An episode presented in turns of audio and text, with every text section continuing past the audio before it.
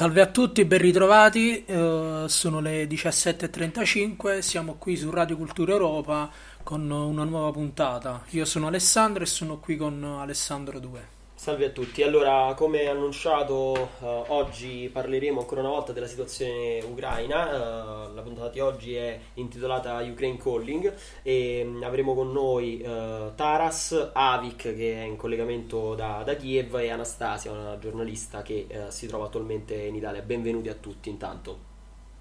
Eh, prima di, di cominciare, eh, ricorderei come sempre quelli che sono i contatti eh, per eventualmente farci anche delle domande a noi e ai nostri ospiti in diretta. È possibile farlo tramite il numero di WhatsApp 324 953 9564 oppure come già alcuni di voi hanno fatto nelle ore precedenti a questa trasmissione, contattandoci su, su Facebook, su Instagram o su Twitter con un messaggio privato ci trovate chiaramente come Cultura Europa scritto con la K tutto attaccato.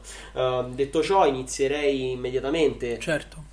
Ad andare a parlare con, con, i nostri ospiti e partirei proprio con uh, il, il, chiedere forse la, la, cosa, la, cosa, più banale che poi però è quella che effettivamente interessa un po' a tutti noi, cioè com'è la situazione in questo momento uh, in Ucraina, com'è in particolare la situazione a Kiev uh, e lo chiediamo a, ad Avik che è lì in collegamento, ci farà da traduttore per questa, per questa trasmissione Taras.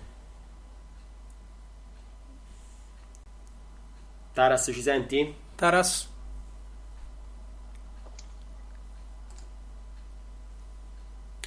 Abbiamo perso Taras? Eccomi, ecco. Ci senti? Perfetto, perfetto, Taras. Hai sentito, insomma, l'introduzione, no? Riesci eh, a dirci, insomma, cosa, cosa, ci può raccontare Avik della situazione uh, attuale di questi giorni a Kiev uh, e in generale un po', insomma, nel, nel resto del paese? Розкажи, будь ласка, загальну ситуацію зараз по Києву і е, також продовж, що в нас в Україні на даний момент відбувається, який загальний стан. Ну, хорошо, по Киеву сейчас. Oggi solo uno razzo è stato abbattuto su Kiev, i pezzi cadero nel fiume. Per tutta la notte si sono sentiti colpi sono stati cancellati. Ieri una bomba è stata agganciata su un centro commerciale in una zona residenziale. Questo è Kiev. Що там по Україні? Скажи ще по Києву просто загальну ситуацію, не про ці два дні, а будь ласка, розкажи, хоч на український я перекладу. Загальну обстановку по Киеву? Эм, ну, вокруг, точнее, под Киевом э, постоянно идут бои. Да, каждый день. И в Киеве очень шумно из-за ближайших э, взрывов. Ты частями будешь переводить или как? Allora, eh, attualmente a Kiev eh, quasi su tutti i lati eh,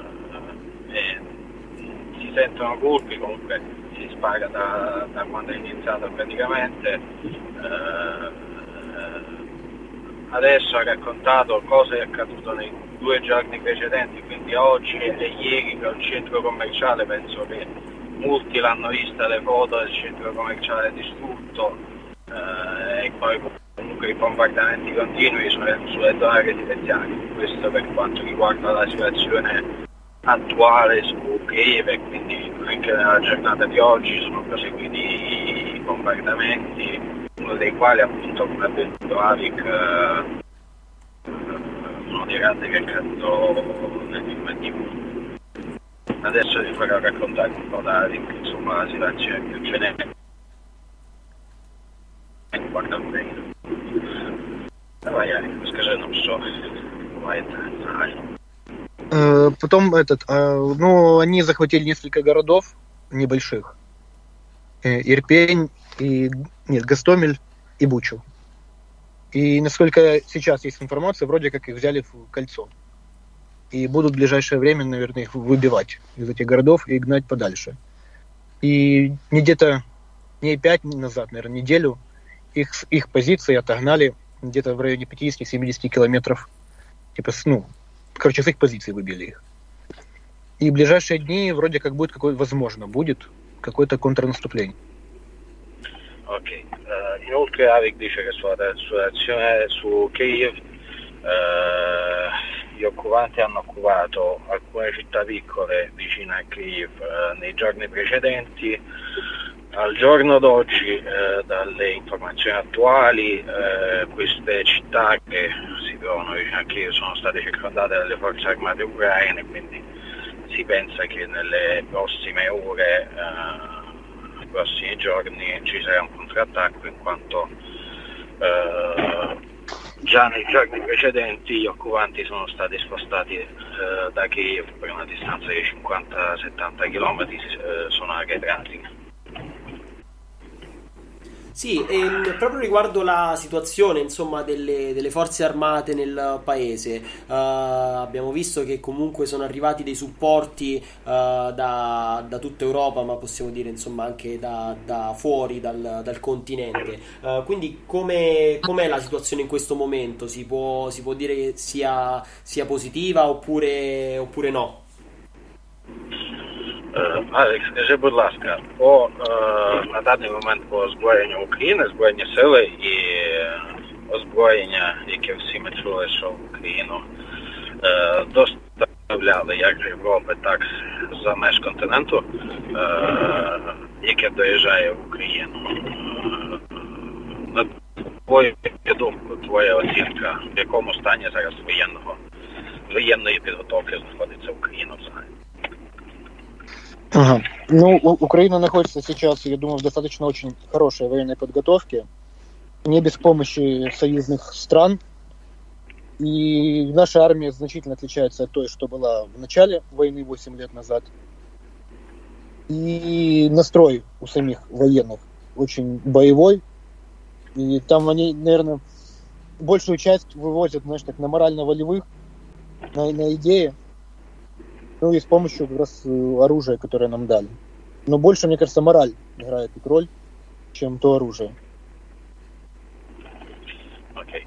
Uh, da quello che dicevi, ovviamente l'esercito e le forze armate dell'Ucraina da, dal 2014 è cambiata molto anche con il supporto delle, eh, diciamo delle forze europee dell'estero e quant'altro, uh, sia con l'arrivo delle, armi, ma soprattutto dice che dal suo punto di vista al momento, anche se l'esercito e le forze armate sono uh, molto più preparate che all'inizio di questa guerra, uh, comunque gli avvenimenti, cioè la difesa continua più su una questione morale e di volontà dei, uh, dei combattenti e di, di, ideologia in un certo senso. Quindi, uh, sicuramente con l'aiuto di quello che è arrivato a livello di armamenti dal, dall'Europa e da fuori.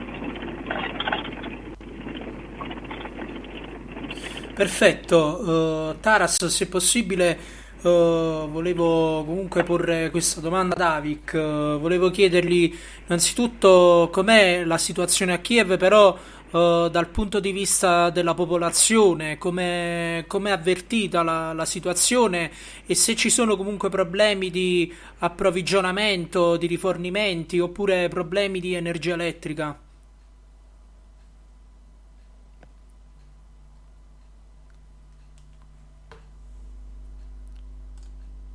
Taras?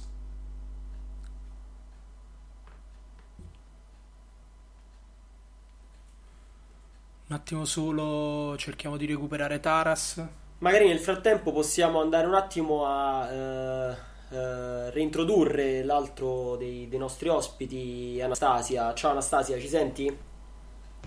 Ciao, sì, mi sentite? Perfetto, sì, sì, ti sentiamo benissimo. Allora, eh, insomma, facciamo un attimo un passaggio, un passaggio da te. Uh, tu, appunto, sei, sei, una giornalista, hai esercitato la professione di giornalista uh, in, uh, in, Ucraina, quindi magari Alessandro adesso ti porrà qualche domanda un po' più specifica a quello che è il settore, a come si è evoluto, a come è cambiato nel, negli ultimi anni e come magari si trova in questo momento. Certamente, Anastasia, io comunque volevo farti questa domanda. Innanzitutto volevo partire da com'era lo stato dell'informazione prima del, del 2014 con il governo di, di Yanukovych e come è cambiata poi la situazione da dopo il 2014 con Poroshenko e Zelensky.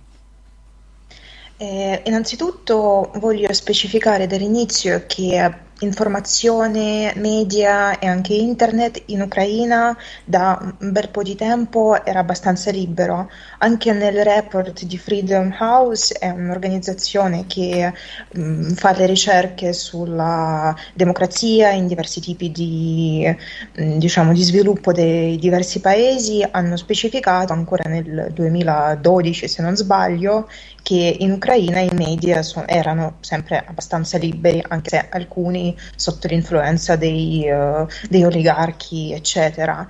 Um, verso uh, 2013-2014, prima della rivoluzione della dignità, eh, il problema, mh, diciamo, c'erano due lati di informazione di massa. Da un lato erano i media, una parte ufficiale, ovviamente sotto sotto l'influenza dei, di Yanukovych e i suoi uh, complici, diciamo così, e dall'altra parte erano i media liberi che ovviamente erano sotto pressione, mh, soprattutto quando erano introdotti le leggi di dittatura che dopo sono stati cancellati per fortuna della rivoluzione. E poi bisogna anche ricordare che nel 2013-14 internet, soprattutto i social media, erano già abbastanza sviluppati per cui tanti attivisti, tanti volontari, tanti giornalisti usavano i loro post su Facebook, eccetera, eccetera, come modo per parlare con, con le persone. Di fatto tutta la rivoluzione di dignità si, si è formata e si è organizzata, le prime proteste studentesche, intorno ai post di giornalisti. E, e ovviamente lì all'epoca... Mh, il governo, il governo di Yanukovych non era ancora pratico per combattere con queste libertà nella rete, libertà di informazione, libertà e le possibilità di persone di scrivere, di fare stream uh, direttamente sulla piazza oppure di diciamo, intervistare qualsiasi persona che vogliono.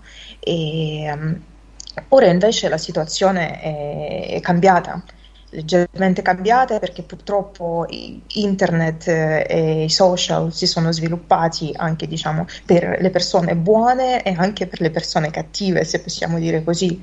E uh, i bot farm che ci sono dappertutto e queste, tutte queste possibilità delle forze occupanti di intervenire dal punto di vista informativo. Um, ci fanno parlare di fatto della guerra di informazione allo stesso modo che come della guerra vera e propria con i fucili. Certamente, e, insomma, quindi chiaramente la situazione eh, decisamente cambiata rispetto a prima del, del 2014. In particolar modo io volevo comunque porti un, sempre un'altra domanda. Uh, adesso, uh, diciamo, con il, il, il governo do, di Zelensky, che comunque è il, il governo che è succeduto al, a quello di Poroshenko, uh, com, com'era la prima comunque che l'attenzione si spostasse completamente sulla guerra, invece com'era la situazione del, della, dell'informazione prima che comunque scoppiasse il conflitto? Uh, io posso dire che da quello che, diciamo, la mia opinione è che l'informazione era aperta, era sempre aperta e questo proprio ha aiutato ora di resistere così tanto da un altro punto di vista. L'informazione, tutti i media, tutti i giornalisti avevano la possibilità di, di lavorare con qualsiasi informazione che vogliono, avevano la possibilità di criticare tutti i politici e anche questo è stato un po' il lato negativo perché davano la possibilità di esprimersi anche ai politici, ai giornalisti, quelli che erano un po' pro-russi. E il plural, pluralismo delle opinioni hanno anche fatto cattivo gioco qui purtroppo, però anche questa è la democrazia e anche questo deve essere nel mondo normale, per cui non posso criticare questa, questa cosa, e, però sì, l'informazione era assolutamente libera. Certo, uh, invece uh, come vedete l'atteggiamento dei governi e delle opinioni pubbliche europee da quando è iniziato il conflitto comunque?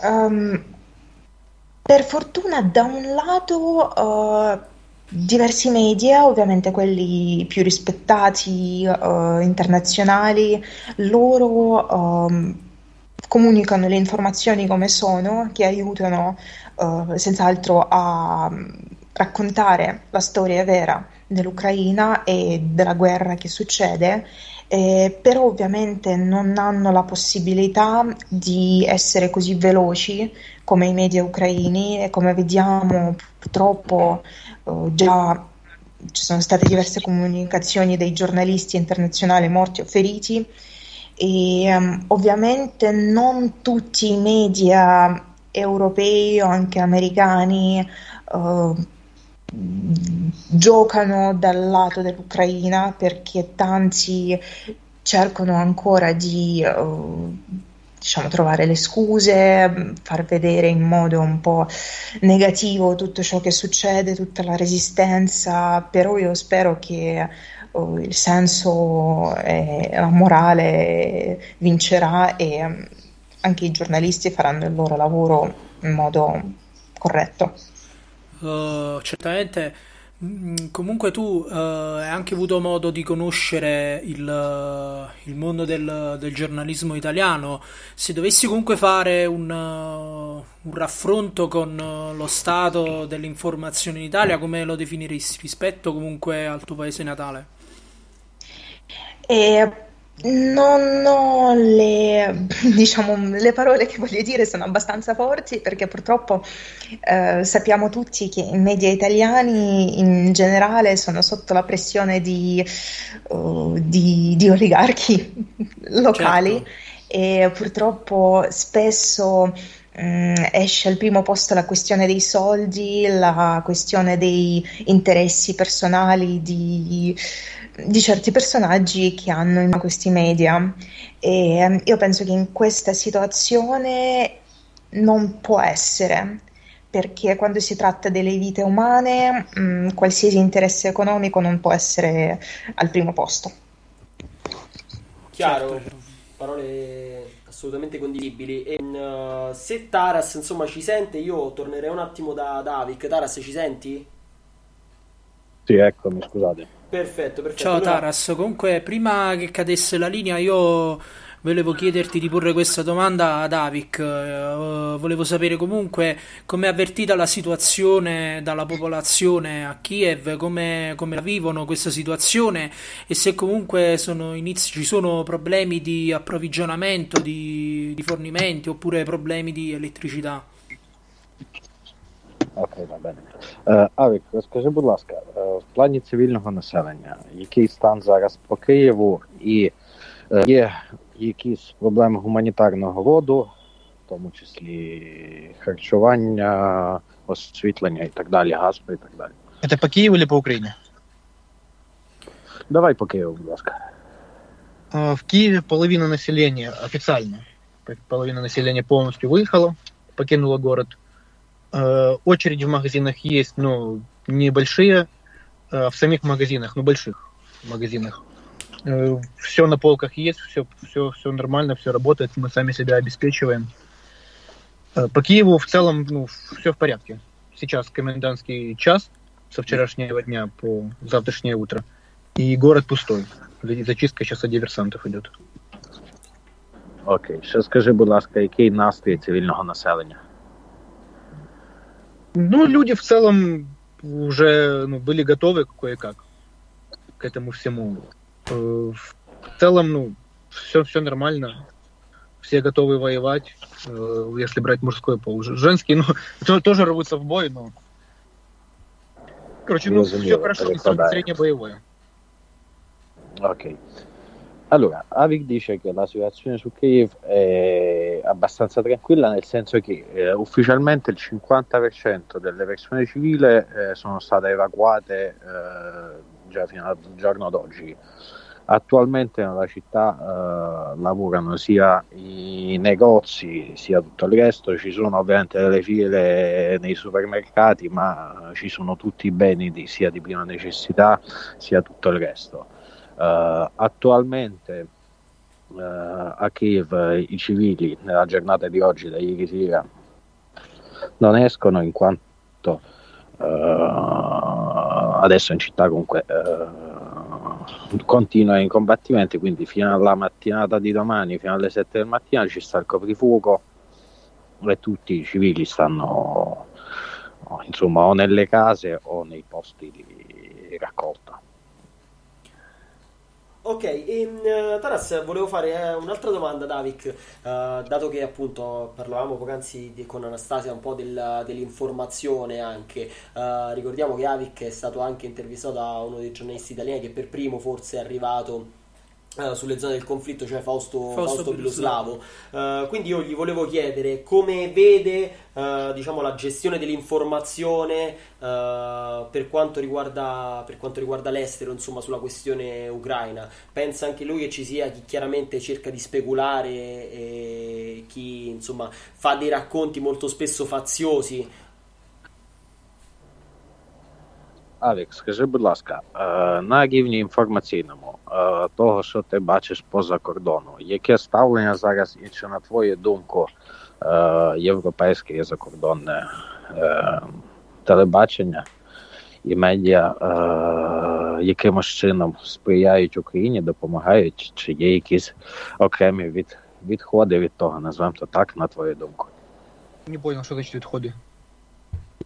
Ну, що в когось є якісь позиції, які е, забезпечені коштами чи там агресора, чи окупанта, чи будь-кого іншого. З того, що ти бачиш поза кордонних. Понял, понял. Ну, то, то, то блядь, рвануло только что. То, что я видел, э, то весь мир и все СМИ поддерживают нас, но есть некоторые, просто я видел ролики от каких-то европейских либералов, которые призывают не ополчаться против всей России и разделяют эту войну между, как будто это война Путина и Украины. Пытаются как-то типа оправдать все остальное население России вот в этой войне. И в целом okay. Израиль отказался принимать украинских беженцев. Ok. Uh, allora Alessandro, da quello che uh, dice Avic, uh, in linea di massima quasi tutti i media esteri eh, sostengono l'Ucraina, poi ovviamente dice c'è un lato eh, liberale il quale cerca di distinguere, eh, di porla sul piano che la guerra non è tra la Russia e l'Ucraina, ma tra Putin e l'Ucraina, in questo modo dicendo che insomma non c'è alcun eh, alcuna guerra tra la Russia e l'Ucraina cercando di dividere questa cosa. Eh, poi ovviamente ha fatto notare eh, per quanto riguarda Israele sia a livello informativo sia a livello eh, governativo che eh, Israele è uno dei pochi, forse il primo Stato, il quale ha rifiutato di accettare qualsiasi rifugiato dall'Ucraina. Ну и, и этот же, и Беларусь еще что же подыгрывает eh beh, России полностью. Vabbè, ovviamente anche la, la Bielorussia di quello penso non c'era bisogno specificare. Certo. Lo specifichi. Sì, uh, volevo comunque porre una domanda invece a tutti quanti voi.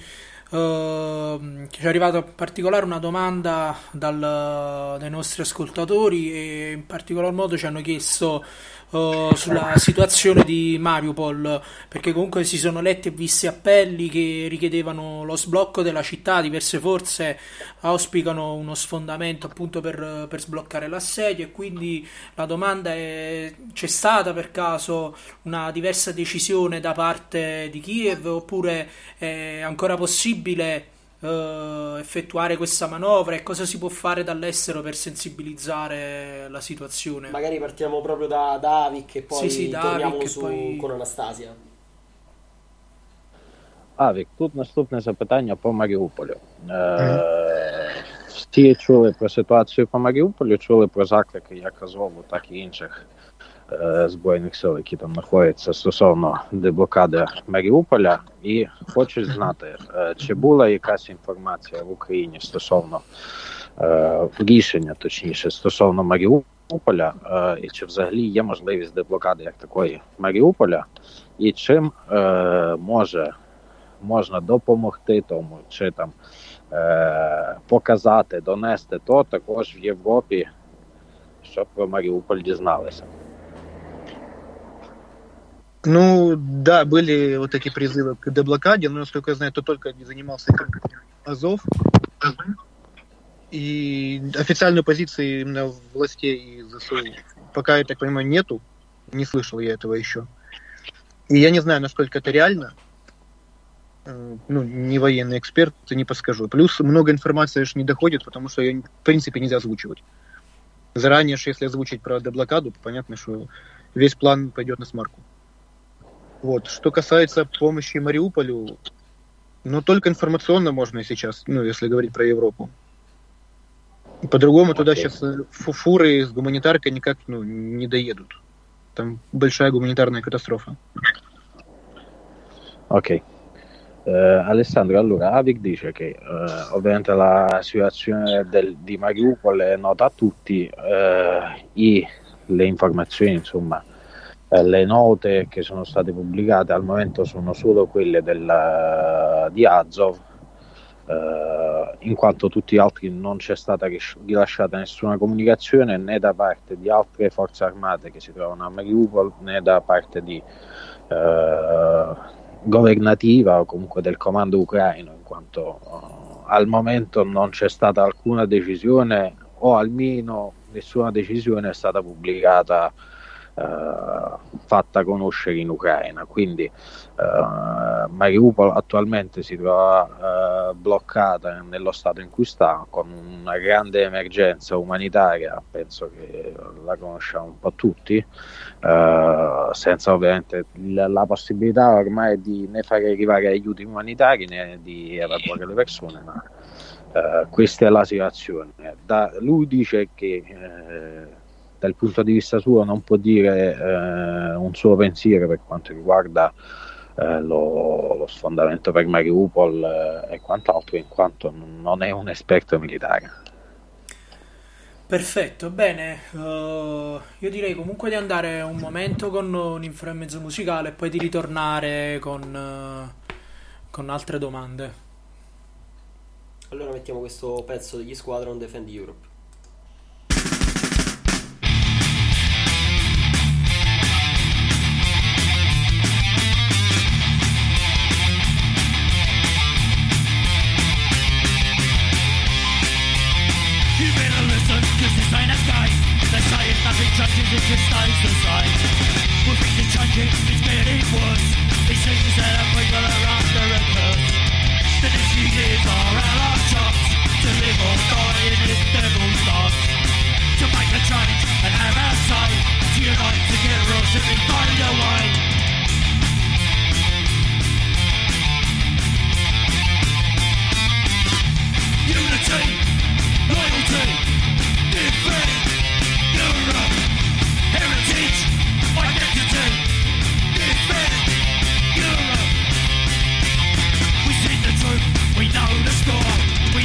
know what, we won't take anymore.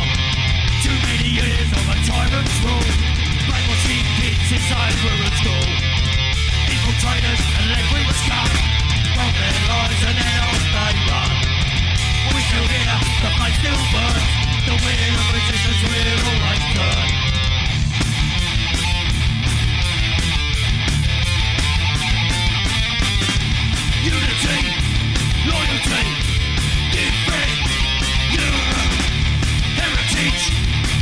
Big Big Big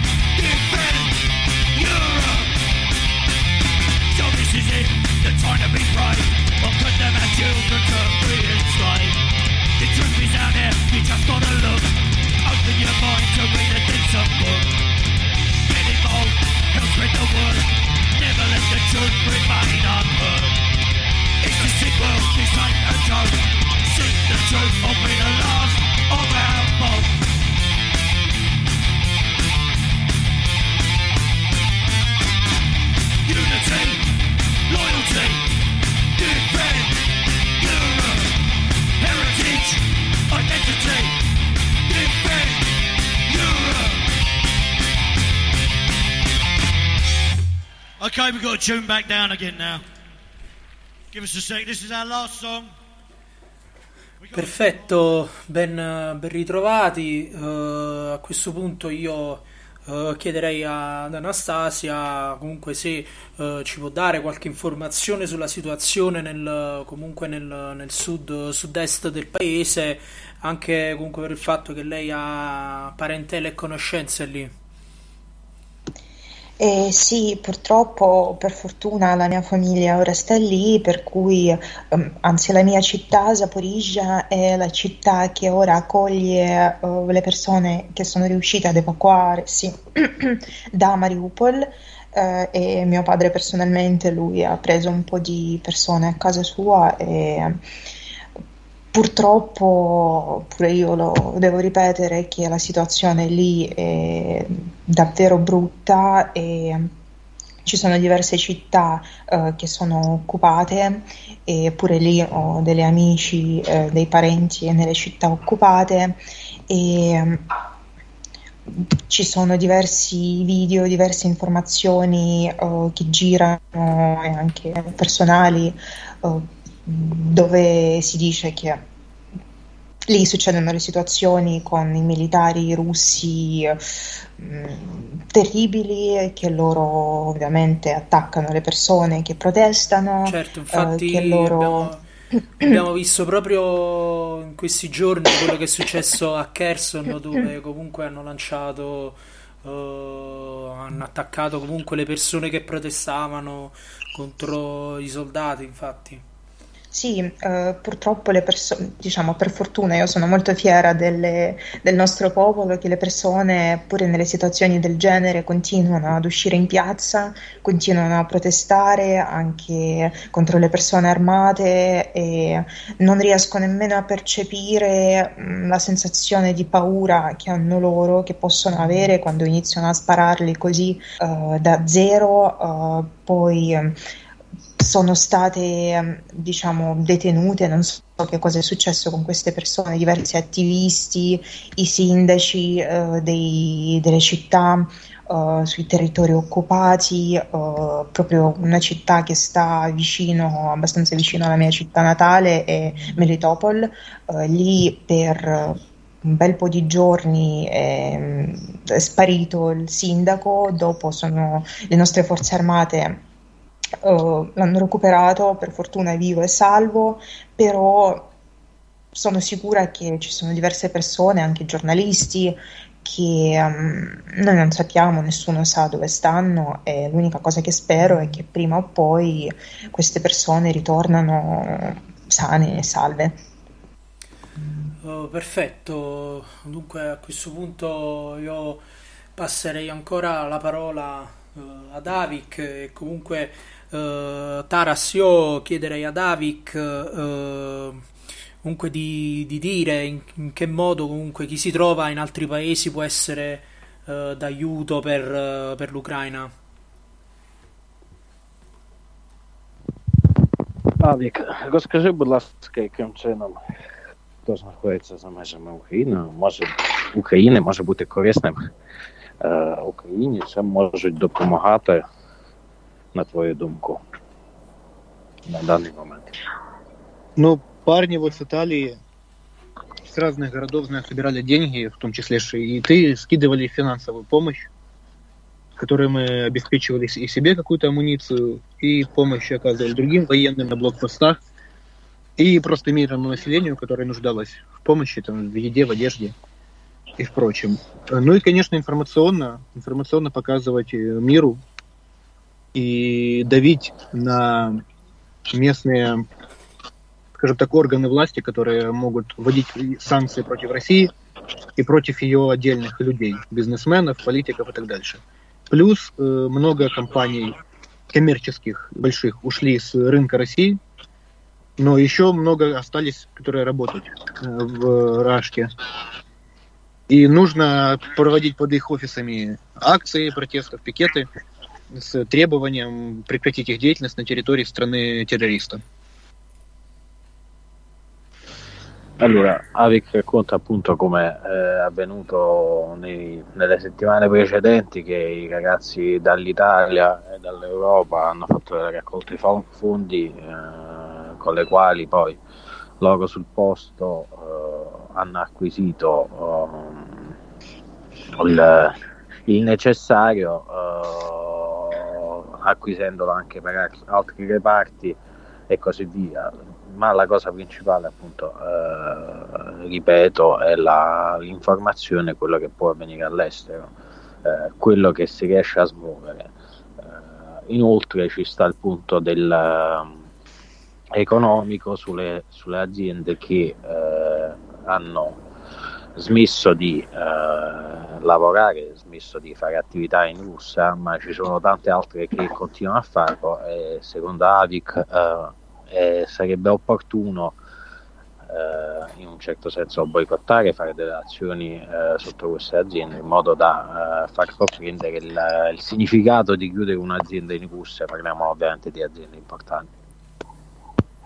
Certo, e, ehm, guarda, io volevo fare anche un'altra domanda, sempre ad Avic. Uh, giustamente Anastasia prima ha sottolineato come uh, gli ucraini in questo momento uh, si, stiano, si, stiano, ponendo a difesa della, della propria terra, quindi anche i civili insomma, scendano a manifestare contro le, le, truppe di invasione. Magari chiederei ad Avic di, di, sottolineare anche questa cosa, di evidenziare che magari ehm, da un punto di vista diciamo politico, ideologico, eh, in realtà chi in questo momento sta combattendo è sicuramente eh, che posso, quelli che possiamo definire dei nazionalisti, insomma, ehm, ma ci sono anche eh, diciamo, altre, altre fazioni politiche no? che al di là di tutto diciamo, hanno posto in secondo piano, credo, uh, le, le, divisioni pur di difendere la propria terra. E poi magari gli chiederei un attimo qual è la, uh, la sua posizione nei confronti diciamo, della, della Nato, della, della questione della Nato.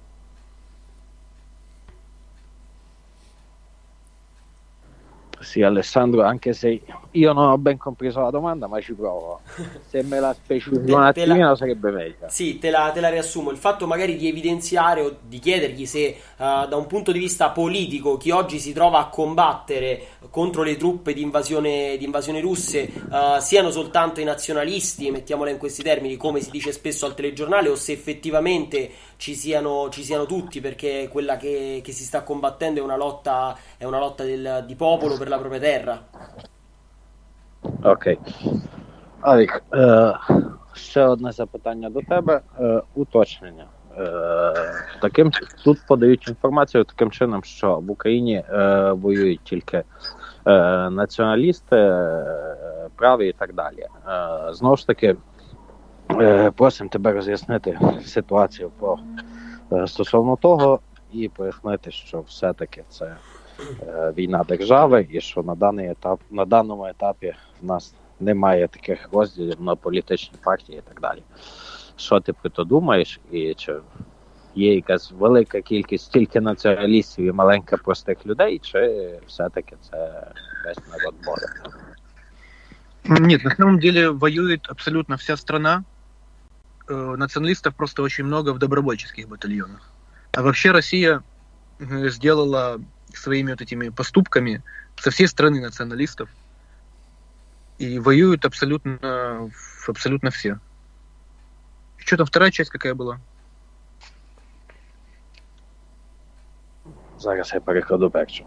Allora, Alessandro, uh, dicevavi uh, sicuramente i nazionalisti combattono, combattono i battaglioni volontari uh, su tutti i fronti, ma l'aggressione russa è comunque eh, questa, questa, guerra ha fatto diventare eh, praticamente tutti gli ucraini nazionalisti, quindi combattono in linea di massima tutta, tutta la popolazione maschile che, che, può. Quindi combatte tutto il popolo e non eh, un reparto di nazionalisti o di, o di qualche altro tipo. quindi al momento non ci sta alcuna div- suddivisione in nazionalisti o meno. Certo, Tara, io volevo fare una domanda uh, ad Avic e poi la stessa domanda, uh, ma magari dopo la risposta di Avic, la volevo fare ad Anastasia. Innanzitutto, uh, qual è la posizione che adesso insomma, hanno rispetto alla Nato? Okay. Uh, скажи, будь ласка, uh, позицію стосовно НАТО. Ну, я так понимаю, сама, как власть и люди, точнее, давай по очереди, власть хочет вступать, да, типа, в НАТО и подталкивают, ну, как бы, и население агитируют за НАТО. Вот. Э, люди, я так понимаю, не особо разбираются в этом вопросе. Они знают только про то, что НАТО может защитить нас. Это Америка, это типа хорошие чуваки. Вот. Э, лично я, я противник всех вот этих э, союзов, что НАТО, что Евросоюз, что с этими Россией, который у нас таможенный союз. Вот. Позиция правых, я так понимаю, ну, которая всех, как бы, могу даже немного ответить за всех, это просто отдельное суверенное государство с, там, с Балто-Черноморским условным союзом. Только со своими дружественными странами, которые будут друг за друга просто защищать, и, ну, и зона свободной торговли и тому подобное. И не будут ввязываться в бессмысленные войны, так как это делает Россия и Америка, типа там Сирии, Венесуэлы и прочих rегionов, e Afghanistan. Ok. Alessandro, allora Avic dice che eh, al momento eh, ovviamente il pensiero prima ti illustra eh, quello che è del governo e poi continua. Allora il governo ovviamente è a, fa- a, fa- a favore del, dell'ingresso nella Nato per quanto riguarda la difesa e tutto quello che segue, eh, ovviamente, ovviamente eh, spingendola per, a, per, a, far pensarlo anche alla, alla popolazione civile, la quale eh, non, non avendone conoscenza e non interessandosi più di tanto è favorevole. Per quanto riguarda i gruppi nazionalistici e di tutto quello che riguarda la destra eh, ovviamente non si ha alcun interesse di entrare nella Nato né in nessun'altra unione che non sia eh, l'Unione Baltica di quelli che sono gli amici dell'Ucraina appunto per non eh, entrare in guerre che eh, non ci appartengono e ci interessano ben poco. Quindi Noi dal punto di vista... Mm-hmm. А, да. Этот, Нет, э, поскольку на нас напала Россия, а не НАТО, то НАТО сейчас является просто нашим как бы союзником. И это вот на протяжении всей независимости Россия на нас постоянно что-то выделывается. НАТО, получается, нам как-то как, как союзник. Я считаю, что это временный союзник. Вот, ну, не более. Вот, из двух зол, Allora, скажем так, при- при- приходится выбирать более, ну, наименьшее. Для Украины, подчеркиваю, не для мира, для, для Украины именно. Avic ci tiene a, a precisare il fatto che eh, da quando c'è l'aggressione russa, adesso come parliamo sia del 2014 ma come da eh, tutto il periodo dell'indipendenza dell'Ucraina, eh, la Russia è l'aggressore in Ucraina. E sotto questo punto di vista in un certo senso si può vedere la Nato come un alleato temporaneo ma per l'Ucraina, non per tutta l'Europa o qualsiasi altro Stato, si vede come alleato per un semplice eh, fatto che, eh, mettiamolo sul piano, il, il nemico del tuo nemico è un tuo amico. Certo. Perfetto, invece Anastasia, tu cosa ci vuoi dire? Insomma, qual è la tua posizione riguardo alla Nato? Anche la percezione, Io- magari, perce- insomma, eh. di quelli che possono essere gli ambienti giornalistici, intellettuali, mettiamola così, su, su questo, su questa questione. Certo, io innanzitutto devo ritornare un po' nel passato, visto che è la mia specializzazione e ehm, come ha detto Avic giustamente che non tante persone perfettamente capiscono che cos'è eh, la NATO, che cosa può mm, diciamo dare all'Ucraina o in contrario, però eh, si vede che a partire dai anni 90, poi attraverso la rivoluzione arancione, la rivoluzione della dignità, più persone facevano vedere la loro voglia di, mh, diciamo, mandare la direzione dell'Ucraina verso l'Europa e anche verso la NATO, perché purtroppo diciamo, siamo stati abbastanza sfortunati con il vicino e questo vicino sta sempre lì, non possiamo scapparne e um, per essere forti Ucraina ha bisogno di avere legami stretti e tantissime persone hanno già detto si vedeva che anche durante la rivoluzione del 2014 c'erano tantissime bandiere dell'Unione Europea sulla piazza insieme alla bandiera dell'Ucraina che hanno portato le persone stesse. E senza questo, purtroppo, anche in questo momento, non purtroppo, anzi, per, per, fortuna questo sarebbe un aiuto incredibile, un aiuto molto forte e um, anche ora noi vediamo che i nostri partner europei della Nato ci aiutano tantissimo con le armi, eccetera, eccetera. E ovviamente mh, Ucraina deve essere forte con la sua cultura, la sua, la sua lingua, il suo sviluppo, però non vuol dire, anche secondo me, non vuol dire che non dobbiamo avere dei legami economici contrattuali con gli altri paesi, in questo caso assolutamente saranno solo i paesi mm, dell'Europa e della Nato e nessun paese legato alla Russia. Perfetto, sì. Uh, comunque ci, sì, ci tenevamo anche a ribadire, a ribadire quella che è la nostra posizione comunque a fianco del popolo ucraino e che comunque noi siamo contro uh, al fatto comunque che l'Europa diventi lo scacchiere su cui giocano Europa e Russia, quindi insomma questa posizione la, l'abbiamo sempre espressa da quando è iniziata la crisi. Vabbè, detto questo andrei avanti con un'altra pausa musicale, uh, mettiamo, che mettiamo Fortress Defend Europe.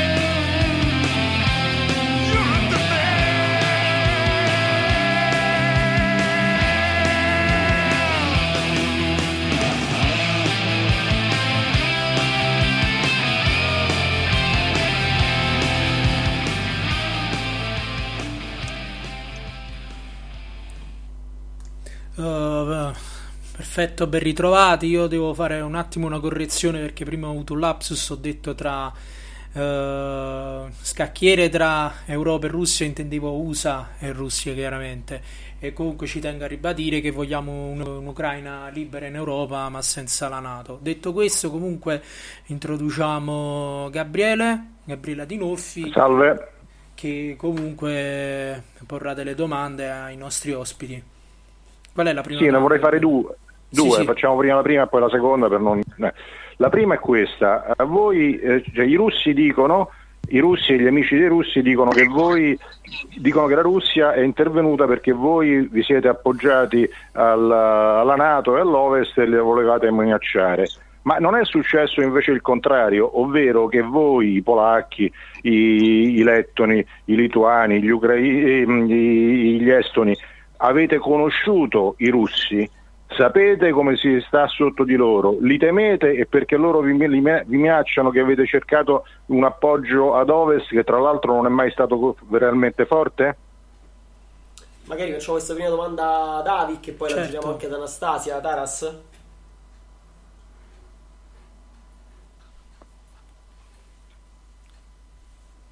Ci Taras? senti Taras? Розповсюдження про те, що чу, е, чуєш мене, Авік? Да, да, да. От, є думка, е, людина уточнює, Габріеле уточнює е, стосовно того мотивів війни. Тобто, на твою думку, війна розпочалась через те, що е, Україна е, звернулася спочатку до е, НАТО та до союзників з іншої країни Європи, е, знаючи про поведінку е, Росії загальну, е, ну не отримавши кінцевій мірі якоїсь такої допомоги ну, до теперішніх днів, чи все-таки Росія мала інші мотиви на напад на Україну? Бо багато хто розказує в Італії, як і в Європці, е, про те, що Росія мусила захистити себе, бо Україна звернулася за допомогою, хотіла стати увійти в НАТО чи ще в якісь союзи. Смотри, с Россией мы воюем уже тысячу лет. Это их... Е, э, вибач, будь ласка, Авік, тебе дуже погано чути. А, все, микрофон закрыл. Э, С Россией мы воюем уже тысячу лет, и у них мотив всегда был один, это своя тут диктатура, своя империя, и под- просто ну, захватить Украину. Что касается нынешнего времени, то Россия сценарий с Крымом и с Донецком и со всей, в принципе, территории известен еще в начале 90-х, когда мы э, воз- ну, возобновили свою независимость от Советского Союза. Тогда все говорили, в том числе и тот же Джихар Дудаев, и украинские правые, говорили про судьбу Крыма и про судьбу Восточной Украины и про эту войну. Что рано или поздно нас, нас ждет священная война за выживание вообще как, как страны, как нации. Вот. И тогда, в 90-х, не было даже речи ни про НАТО, никто. У нас был президент один коммунист, потом какой-то КГБшник, и, и про это ну, не было даже разговоров, про НАТО ни о чем. Окей, и дай на тогда было понятно. Dai una seconda pericolo. Mhm.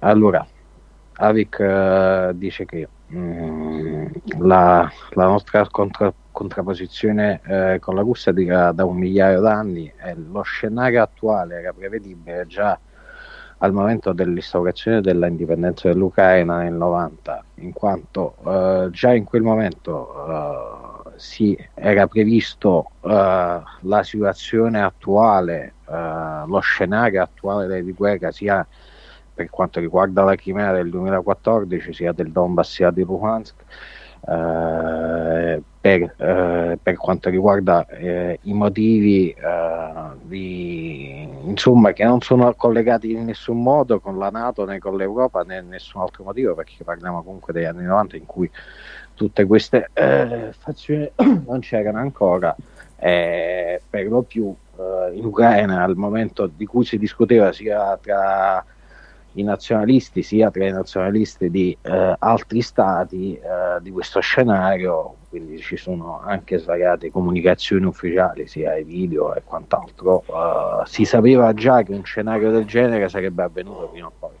in Ucraina. Дальше можно? Да, тебе просто дуже погано чути, я тебе не чую.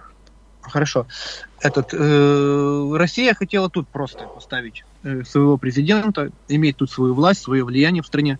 Она получила по зубам с помощью и демократических выборов, с помощью и революции, тоже, собственно, демократической. И она поняла, что своим типа политическим давлением она сделать ничего не может. Она не может взять власть э, политическим путем, иметь какое-то тут влияние. Поэтому они напали для того, чтобы поставить силовой тут свой режим, всех негодных просто уничтожить. Okay.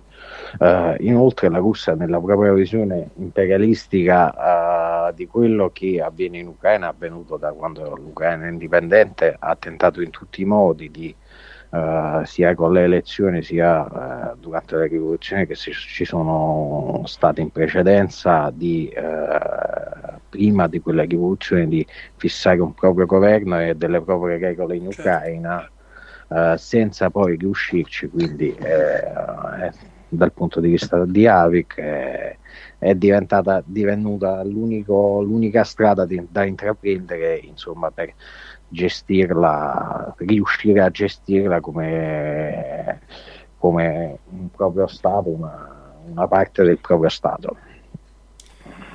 Anastasia invece? Eccomi, uh, innanzitutto sono assolutamente d'accordo che Ucraina di fatto sta in guerra con la Russia da, da, tantissimi centinaia di anni e ogni volta appena Ucraina cercava di rinstallare la sua indipendenza c'era sempre un intervento della Russia e ovviamente nel XVI secolo non si parlava né della Nato né dell'Unione Europea né di nessun'altra certo, certo. unione.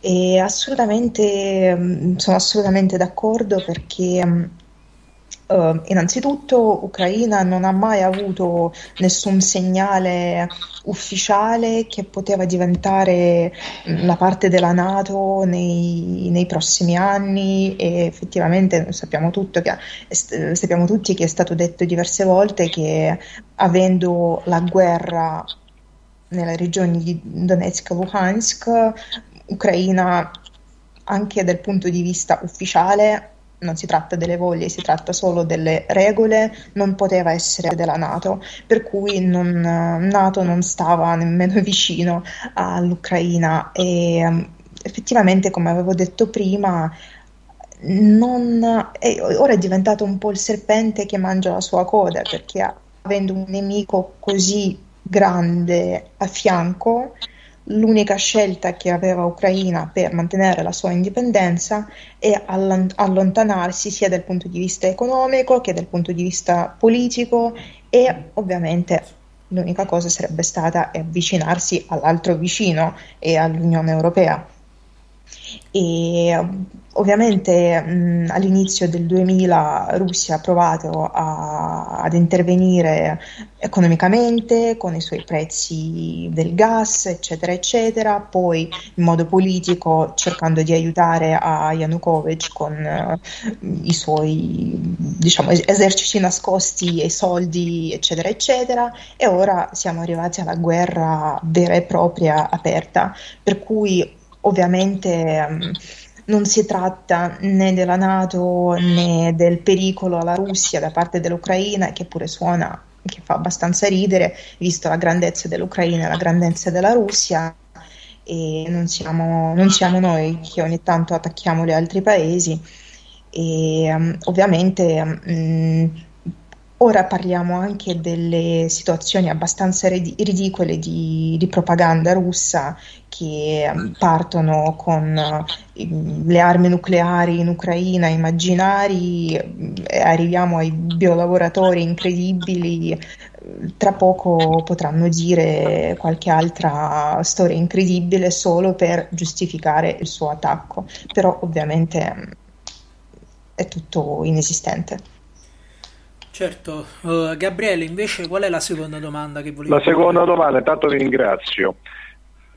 La seconda domanda è questa, uh, qui in Occidente, in Europa occidentale, non in tutta Europa, in Europa occidentale, che dal Port- Portogallo, Spagna, Belgio, Francia, Italia, Grecia e Germania, eh, ci sono nel mondo cosiddetto nazionalistico che va dai nazional rivoluzionari ai fascisti, ai sovranisti, a chiunque voglia, moltissimi, moltissimi che per, mm, siccome vedono soltanto, odiano soltanto gli Stati Uniti e si sono fatti un, un film di fantasy sul, sul personaggio Putin, sono dalla parte della Russia.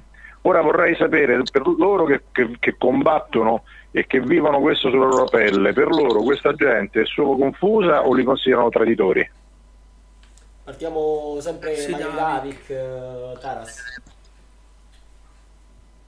Авік, наступне запитання буде такого роду, що е, уточне, так як е, частина європейських правих, називайте як хочеш, націоналістів, фашистів, е, націонал-революціонерів і так далі. Ну ми розуміємо, що це йде про війну. Італія, Іспанія, Бельгія, Німеччина і такого роду країни націоналістичного плану є досить багато е, правих, називаємо їх так в загальному, які е, в баченні того, що для них головним ворогом е, є Америка. Е, припіднесли Путіна на рівень того, що він там е, Бог, наступний Гітлер і так далі. Е, скажи, будь ласка, е, на твою думку, ці людішки є просто е, запутані в собі, чи все-таки український правий двіж, і, ну, якщо його так обобщати, рахують їх як зрадниками? Со стороны России вливается очень много денег в медиа европейские, которые заставляют думать не только правых, а и основную часть э, населения Европы про то, что Путин якобы там кого-то освобождает. И это касается не только Украины. По поводу правых, э, то мы видим правых в России, которые вот вот рядом. Секунду, будь ласка, давай я буду частинами mm, перекладати, бо Скажеш. не запам'ятаю. Allora, inizio a tradurre la prima parte, se no Sì. Eh, dicevo, eh, la Russia da sempre, anche attualmente, eh, immette dei soldi a livello informativo, ma non parliamo solo di, mettiamo così, di destra o quant'altro, ma a livello generale per l'informazione e insomma per far essere più propensi a sostenere la Russia in, in determinate situazioni che altri stati. Adesso invece Avic eh, racconta il pensiero suo e penso generalmente di quasi tutta le, l'area ucraina. Adesso Morte? Sì, no, lo, lo domando se ti considera soltanto eh, persone che hanno sbagliato eh, pensiero o se li considera dei traditori. Sì, adesso continuo era per non dimenticare la, la prima parte della risposta. d'accordo. Subito. Uh, да, скажи дальше. Вот. Что касается правых, то если даже правая России выступает против Путина, часть просто сидит сейчас не, вы, не вылазит, потому что они боятся, настолько запуганные, а часть воюет на стороне Украины. Угу. То, естественно, правые Европы, которые находятся далеко от нас, они просто не владеют нужной информацией. Они полностью ошибаются.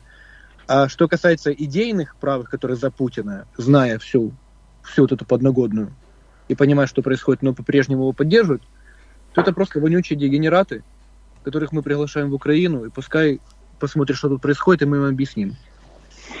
Ok. Allora, eh, la risposta è questa. Eh, per quanto riguarda eh, l'area, quindi parliamo di nazionalisti, fascisti e tutto il resto. Uh, da quanto conosciamo, una gran parte di, dell'area anche uh, della popolazione russa, quindi dei russi che sono di destra o quello, quello che è, uh, una parte stanno a combattere adesso in Ucraina insieme all'esercito ucraino e insieme ai battaglioni volontari, l'altra parte stanno nelle loro case perché non possono esprimere il loro pensiero, però eh, quello di sostenere l'Ucraina. Quindi eh, il, ci sono due cose eh, su quanto riguarda il lato europeo, quindi di quelli che eh, pensano che sia il Putin il nuovo messia o il nuovo salvatore dell'Europa. La, le cose possono essere due, o non si comprende nulla e si vive in una bolla informatica creata di, da se stessi, oppure nel momento in cui eh, ci sono persone dell'area che mh, co- comprendendo quello che sta avvenendo e vedendo quello che accade in Ucraina continuano a sostenere Putin eh, e la federazione russa in questo momento sono eh, invitati in Ucraina e poi i ragazzi faranno vedere a loro insomma quello che è realmente. Certo. Invece scusa di al, camer- di al camerata che è stato molto elegante. Appunto. Eh, Peredale su te due corretto. Grazie Invece Anastasia, comunque, cosa rispondi a questa seconda domanda di, di Gabriele? Innanzitutto voglio dire che sentire le opinioni del genere è molto doloroso e io effettivamente spero che si tratta solamente della confusione e dei, di tutti questi soldi di cui ha parlato Avi che sono stati mandati nel, nei media giusto per rappresentare questa idea pazza e per questo le persone sono state confuse. E voglio ripetere che Putin non rappresenta alcun interesse politico e interesse d'Europa, nessun interesse nemmeno dei russi stessi. Lui rappresenta solo la, prop- la, propria avidità, i propri interessi e ovviamente non vuole salvare nessuno tranne se stesso. Sì, farei un, un'ulteriore domanda, insomma, prima poi di lasciare magari la, la parola di nuovo ad Alessandro che, che ci avvierà a conclusione. Uh, cioè, volevo, volevo, chiedere chiaramente a, anche in questo caso ad entrambi, insomma, a chi, chi vuole rispondere per primo, um, se e quanto fosse effettivamente presente un sentimento filorusso uh, in, uh, o comunque indipendentista, secessionista in alcune zone dell'Ucraina, in particolar modo poi in quelle che sono le, le zone orientali dove, eh, che sono state comunque il teatro eh, diciamo, di, questo, di questo scontro iniziato già, già parecchi anni fa.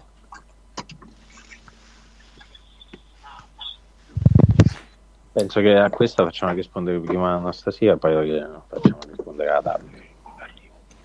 Uh, io voglio confermare che um, innanzitutto come il processo storico pian piano um, nel corso degli anni, a partire dagli anni 90, tutte queste idee fielorusse sparivano e diventavano più irrilevanti mentre nuovi, le nuove generazioni crescevano, diciamo quelle generazioni che sono nati e cresciuti fuori Unione Sovietica. E ora, dall'inizio della guerra, effettivamente, secondo me, tutto ciò che era rimasto sparito in un giorno. Perfetto, Avik invece? Авік ще одне питання стосовно того, що в Україні в певних регіонах в загальному якісь періоди були якісь відчуття за Росію і так далі. І була частина населення якогось, е, яка підтримувала Росію. Ну зараз ми не, не про даний момент, а про минуле. Е, на даний момент що відбулося з, з, зі всіма громадянами України, що яке бачення зараз? Типа те, которые поддерживали, что сейчас с ними? Типа Рашку? Так, ті, що підтримували Рашку до того, це що були там якісь персонажі окремі, які е, підтримували Росію і так далі. Ну, хорошо. Э, на самом деле половина населения у нас такая была. Ну, как не половина. Э, хорошая такая часть населения была, в принципе, вообще аполитична. Вот. И с приходом э, войны они очень сильно поменяли свою точку зрения. и сейчас даже ну, те, которые слушали даже каких-то музыка- музыкантов э, российских, сейчас массово отказываются, отписываются и полностью будет бойкот их. Что касается тех, которые открыто поддерживали, половина свалила просто отсюда. А те, которые Донецк, Луганск были оккупированы и ждали Россию, там и остались. Сейчас их при принудительном, сколько я слышал, порядке мобилизируют и заставляют воевать на стороне России, как пушечное мясо, пускают их э, перед основной армией. Ok. Mm,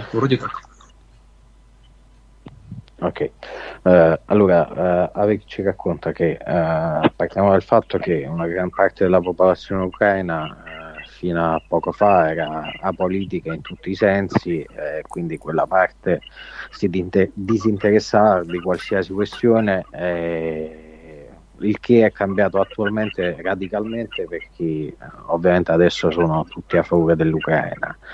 Poi c'è quella parte di, eh, eh, di filorussi, chiamiamolo così, eh, che c'erano prima, che è una minoranza, eh, i quali si sono suddivisi, una parte che sono scappati generalmente, l'altra parte che sta nel territorio del, di Luhansk e eh, Donetsk occupati eh, momentaneamente, i quali ad- attualmente vengono arruolati, mobilizzati come carne da macello da- dai russi per eh, non si sa che scopo, perché poi eh, non sono militari né null'altro, vengono arruolati per, appunto come can- carne da macello.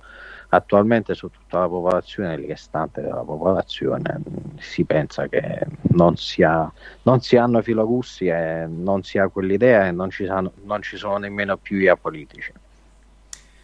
Perfetto, direi risposta chiarissima. A questo punto io volevo farvi giusto un'ultima domanda eh, a tutti quanti voi che comunque siete intervenuti. Eh, volevo chiedervi, anche se comunque sembra difficile rispondere a questa domanda, ma secondo voi quali sono le prospettive per eh, il, il futuro prossimo, per eh, le prospettive per l'Ucraina, insomma?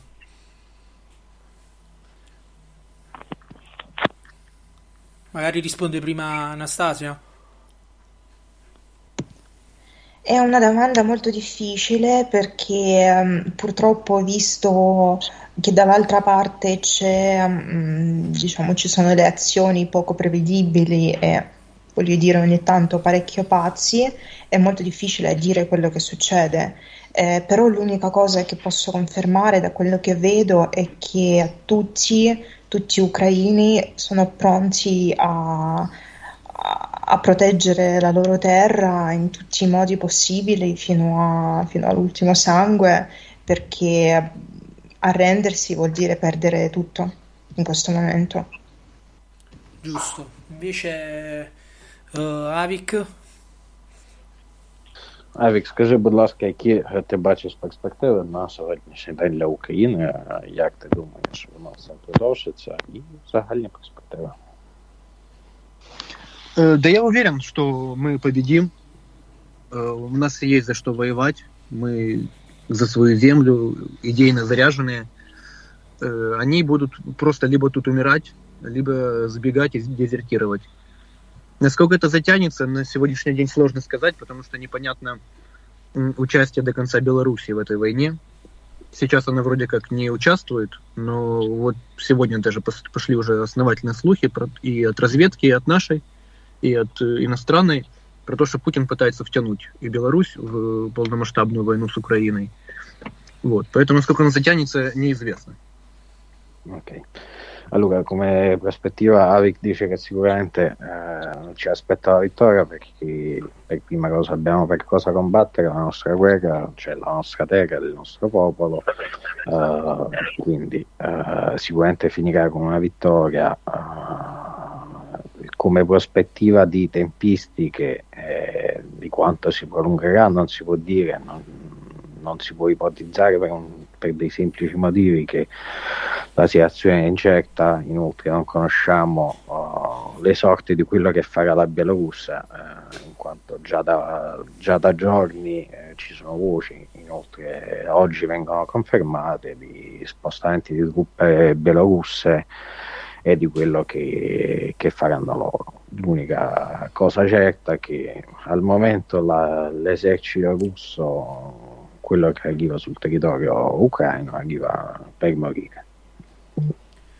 Va benissimo, io con, direi... queste, con queste parole non possiamo che Che- augurare insomma lotta e vittoria da parte di tutta la redazione di, di Cultura Europa e ringraziarvi comunque per essere stati qui con noi, non, eh, insomma, non vogliamo rubarvi altro tempo, immaginiamo anche eh, in particolare Avic che stando sul posto eh, avrà sicuramente le sue difficoltà, le sue, difficoltà, le sue incombenze, quindi vi ringraziamo per essere stati qui con noi oggi e vi diamo, vi diamo appuntamento alla prossima e vi salutiamo con eh, uno slavo ucraini.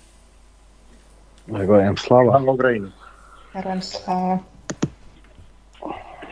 Grazie a tutti. Allora adesso andiamo con una brevissima pausa musicale prima di avviarci Sì, in chiusura. Eh, questo è un brano dei Green Arrows, Defend Your Land.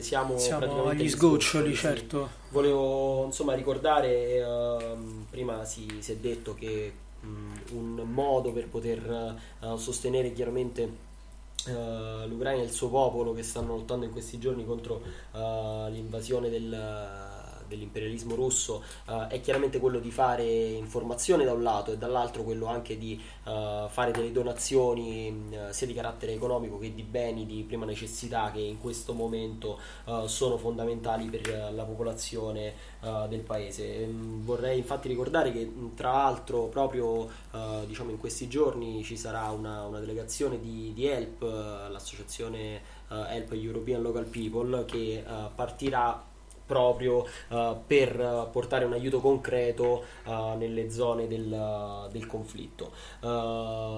puntata, come, come, abbiamo detto, veramente pregnante, si è parlato un po', un po di tutto si è fatto anche riferimento no, alle ultime notizie riguardo le armi biologiche, la scoperta di questi laboratori che ricordano in qualche modo il Colin Powell che agitava la, certo. la bottiglietta di antrace per Tanto che adesso si accusano comunque a vicenda chi ha il laboratorio. Sì, quindi diciamo si, si, arriva veramente al, al ridicolo. Uh, quindi comunque non, non, penso che ci siano veramente ulteriori parole da, da, aggiungere a quelle che hanno espresso i nostri ospiti questa sera, uh, preparatissimi chiaramente su, su, tutta la vicenda e su tutti gli ambiti su cui essa si, si articola.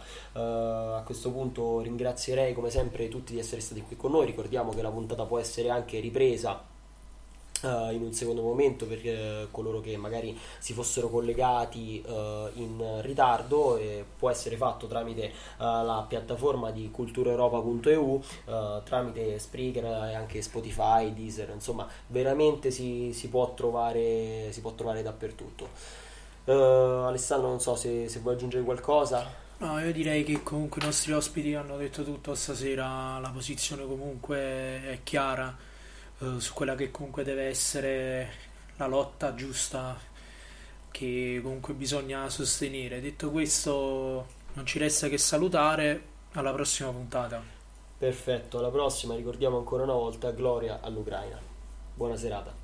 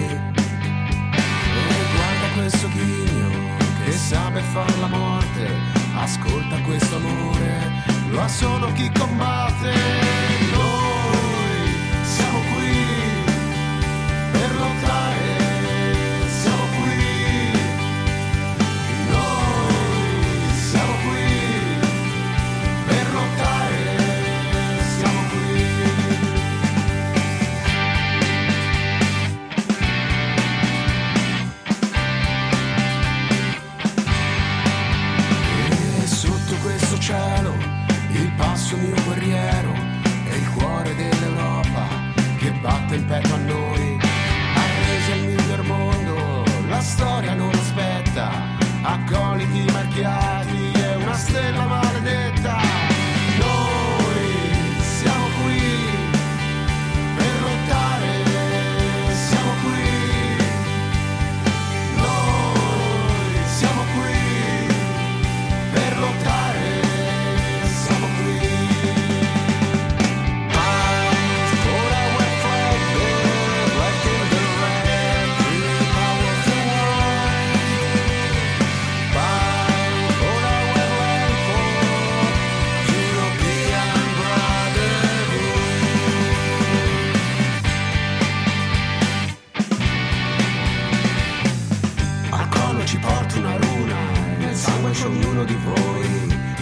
questo vento leggero che porta l'odore del grano. Sarà questo rapido vino o forse la pantoplastia, ma il piombo che stringo nel pugno condanna la democrazia. Noi siamo qui